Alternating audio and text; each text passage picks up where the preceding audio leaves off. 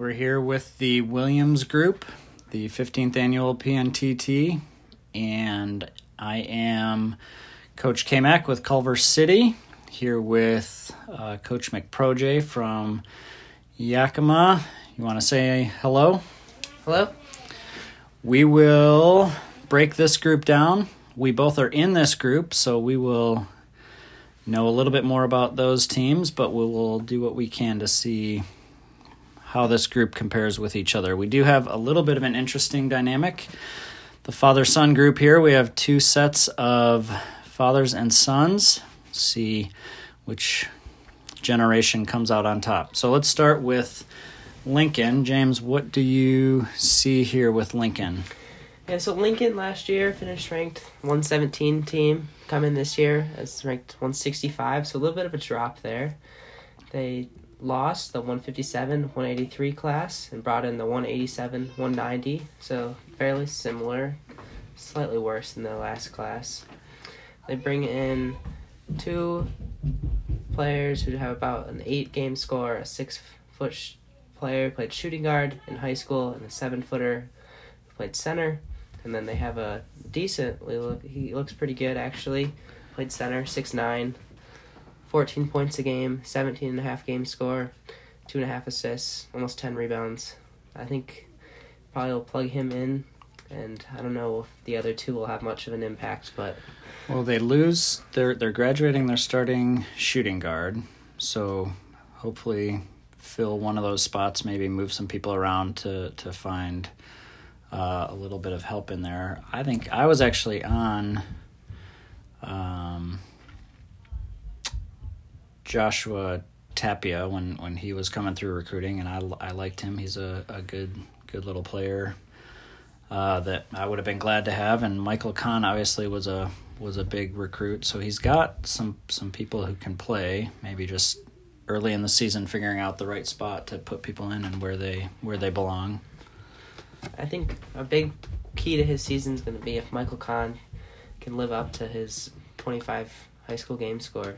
If you look at his last couple seasons, he's been good, but he hasn't been great like would have been expected with a high school stats like that. And then if you look at more at his roster, he has a point guard who's scored 18 points with four and a half assists. And then his graduating shooting guard was really not that great, so that's not a huge loss there. And then started two freshmen at the forward spots. And like my dad was saying, Joshua Tapia pretty, looks like a pretty decent player, and Jacob Greenberg at power forward. Not incredible, but also won't break your ruin your season.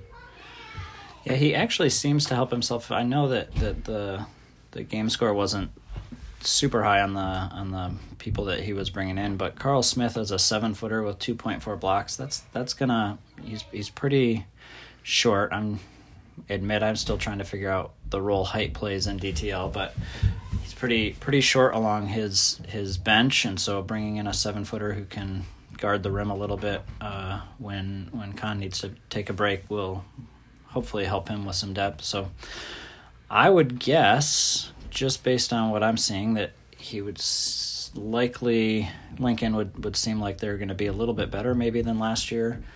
Um, but again, it may take a few games to figure out where everybody fits in. So that's Coach Bobsley's team. I'll move on to his son Bobby's team, Jefferson City Seabaggers. Come in ranked number 79. They lost the 2831 class and brought in the 17, 72 17 class.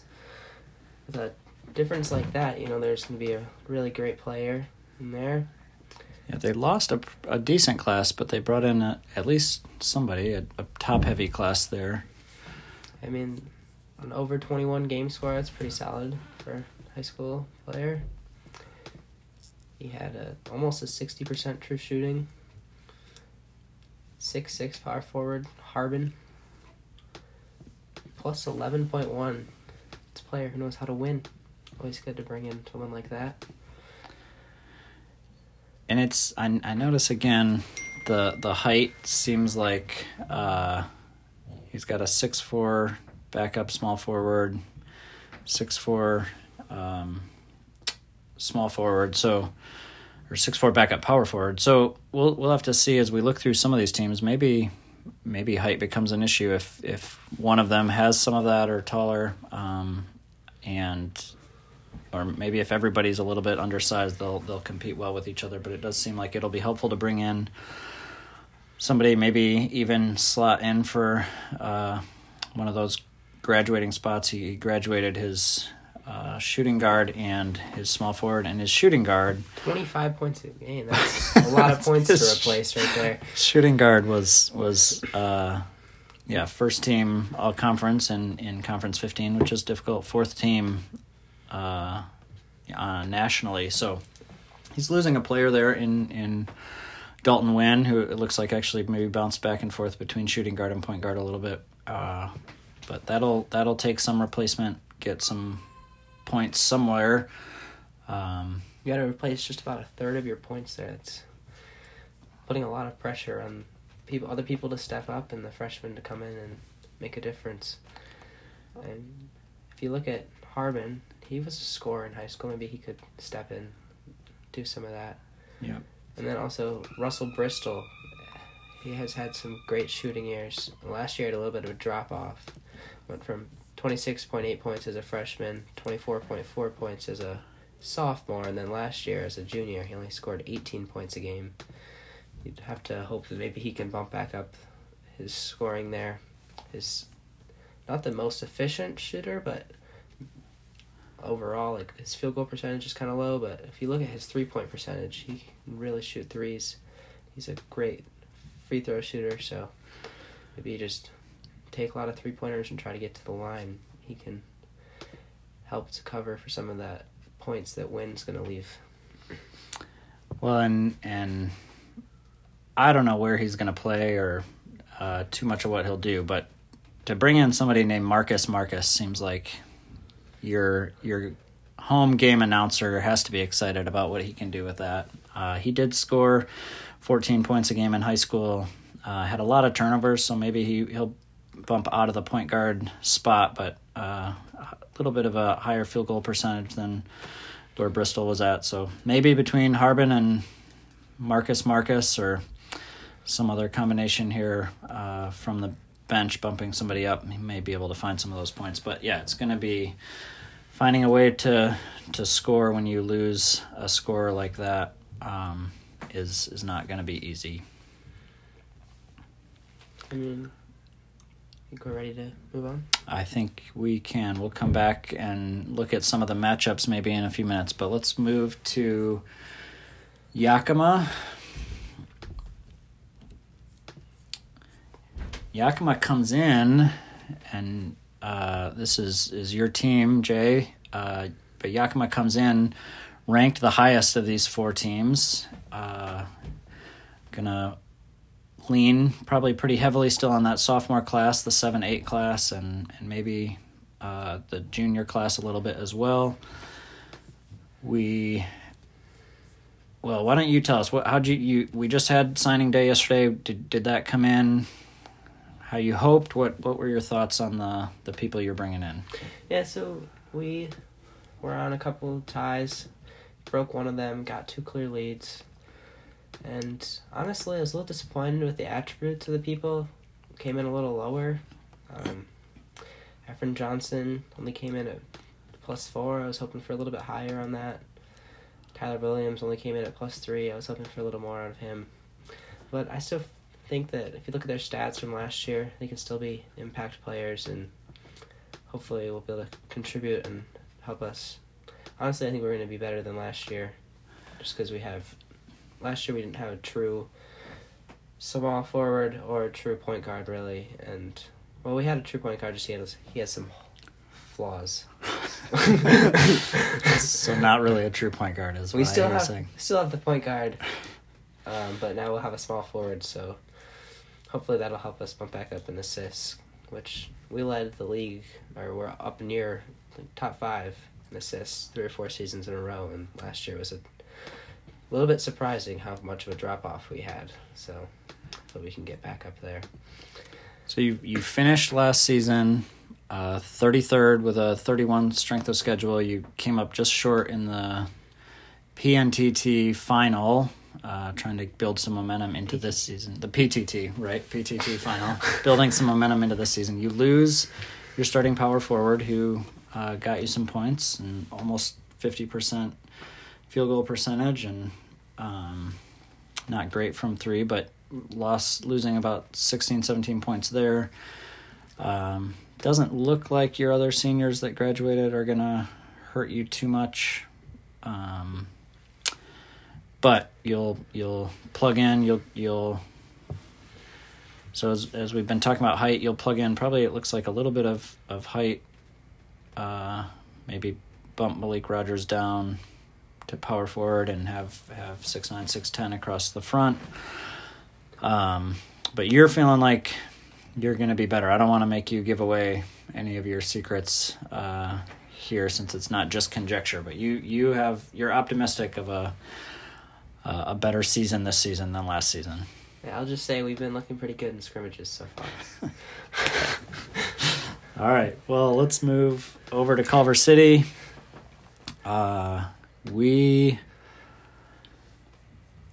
switch over here real quick. Um, I was a little surprised to to see our initial rankings drop, although uh, I find that that first ranking isn't necessarily uh, extremely predictive. But we we didn't lose. We lost two NAs and our backup center. I think we replaced the backup center decently with. We had a we had a poor recruiting class. We knew it was going to be poor. We we made some mistakes uh, from a, a field out in the middle of nowhere, trying to frantically finish recruiting, watching a, a cross country race. Uh, so we, we knew from the from the first week that we weren't in a great spot. Uh, ended up probably about as good as it could have been with with one one guy who will sit the bench his entire career, but a couple guys that that will be serviceable. Uh, where we need to plug them in and, and plug into good spots. Um, so I'm I'm hopeful that we'll kind of pick up where we left off last season. We we got into the NTT. We uh, ran the the table of Conference 28, which um, we have have not been that that has kind of been owned by the Huntington Beach Oxen, and and we were able to get over that hump. So hopefully build on last season. Uh, our starting five doesn't doesn't change much, uh, and they were they were good and efficient last year, and I'm I'm hopeful that another year under their belts, another year playing together, uh, will will work out. So, yeah, I don't know if you see anything. Want to give me any advice on what I should do here, Jay? But I mean, your team. If you look at center with four and a half blocks as a freshman, that's impressive. Your point guard, almost eight assists. Shooting guard, almost twenty points. You just have people lots of people who are really good at a couple of things and then all together make your team pretty all around. Yeah, hoping that they they continue to play together. Uh, yeah, Jalen Clark was was big for us getting breaking that tie last year and, and getting somebody to anchor anchor that middle here for the next four seasons. Shot better than we anticipated he would coming out of high school, but did what we needed him to on on blocks and uh, distributes the ball. Uh, one of the things that we really emphasized last year and and uh, worked at was turnovers. We don't we, we didn't turn the ball over as much as we had in previous years. We didn't turn other people over, but uh, keeping that that number low seemed to help us. So hopeful that we can keep doing that uh, as we as we go through this next year. So those are a little bit of the teams. Uh, as we look at the group as a whole, uh, looked at this a little bit and seems like the out of group scheduling definitely string uh, again you know preseason rankings can go all over the place but if you just look based on rankings uh, yakima seems to have a pretty distinct advantage with a soft schedule uh, they're coming in playing 118 86 84 uh, by comparison, Culver City is playing 11, 24, and 51 in, in out of group games. So, Uh, Jefferson City is playing 118, 35, 18. And Lincoln doesn't have quite as hard of a schedule, but still harder than my schedule for sure. yeah. So, probably hardest schedule would be Culver City. Uh, Jefferson City looks next, Lincoln, then Yakima coming in.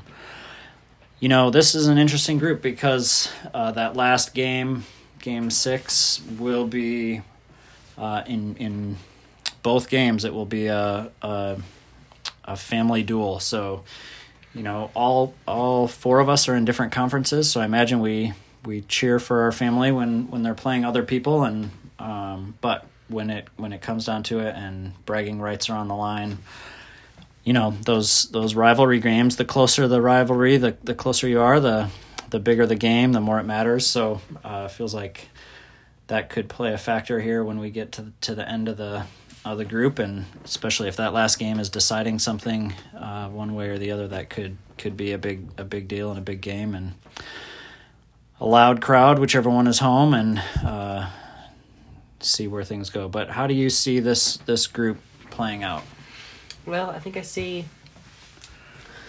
I don't think Lincoln is gonna get enough wins. I see at least. I mean, there'd be the underdog in every game. It's just gonna be a tough schedule for them. I maybe if some of their players overperform, they can pull off some upsets and do something, but I don't really see them winning it. And Jefferson City. I mean, if you look at their schedule, they have to play my team, which is top 20, to play Aurora, who's another top 20 team, and then they have to play Worcester, who's 35. And then I think Culver City is a little bit underranked, or yeah, underranked, and they're ranked 60, so that's to be four tough games. And then if you look at my team, we are, are ranking like our highest seeded opponent is going to be Culver City, ranked 60th. And then I'm would be pretty disappointed if we lost any of those games, honestly. so I I guess I feel like I have the I'd be the one I would pick to win this one. Yeah, so it seems like you you are hopeful to come into that last game undefeated. Um, it seems likely that uh, Lincoln will will have a few losses as they work their way through um, Jefferson City. I mean that that first game again. I I think these rankings are are based on paper, and you don't know until you see people play together. So uh, that could be a, a interesting game for Yakima and Jefferson City to play right out of the gate. Um, both teams sort of adjusting their rosters and, and seeing what works and and uh, maybe not necessarily being in in full swing yet. So uh, that one to me feels like it, it could be different than maybe how you see it, but I think again with with some of the other obstacles that Jefferson City is going to have to get through before they would finish the their their schedule.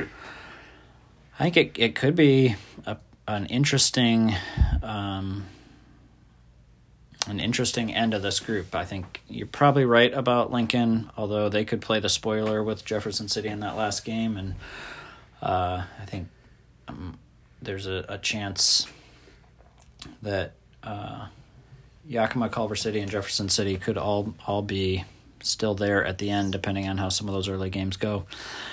I think probably with the schedule that, that you have, I'm gonna I would I would lean a little bit towards Yakima, um, but I I would have leaned towards you last season too, and we ended up uh, pulling off that upset and sort of springboarding that into the rest of the season. So um, I think we'll we'll probably both say Yakima here, but uh, I think this could be an, an interesting group. Um, Could you see any other teams getting in with the cheese clause? cheese clause. Uh, I forgot about the cheese clause. Um, yeah, that's a good question. So it's it's four and two with a, a plus twenty. Is that Yeah. the the rule? Um, if he if if G's hasn't made it more complicated uh, by now, but um, yeah, that's a good question. So you could see four wins. I think for either Culver City or Jefferson City potentially.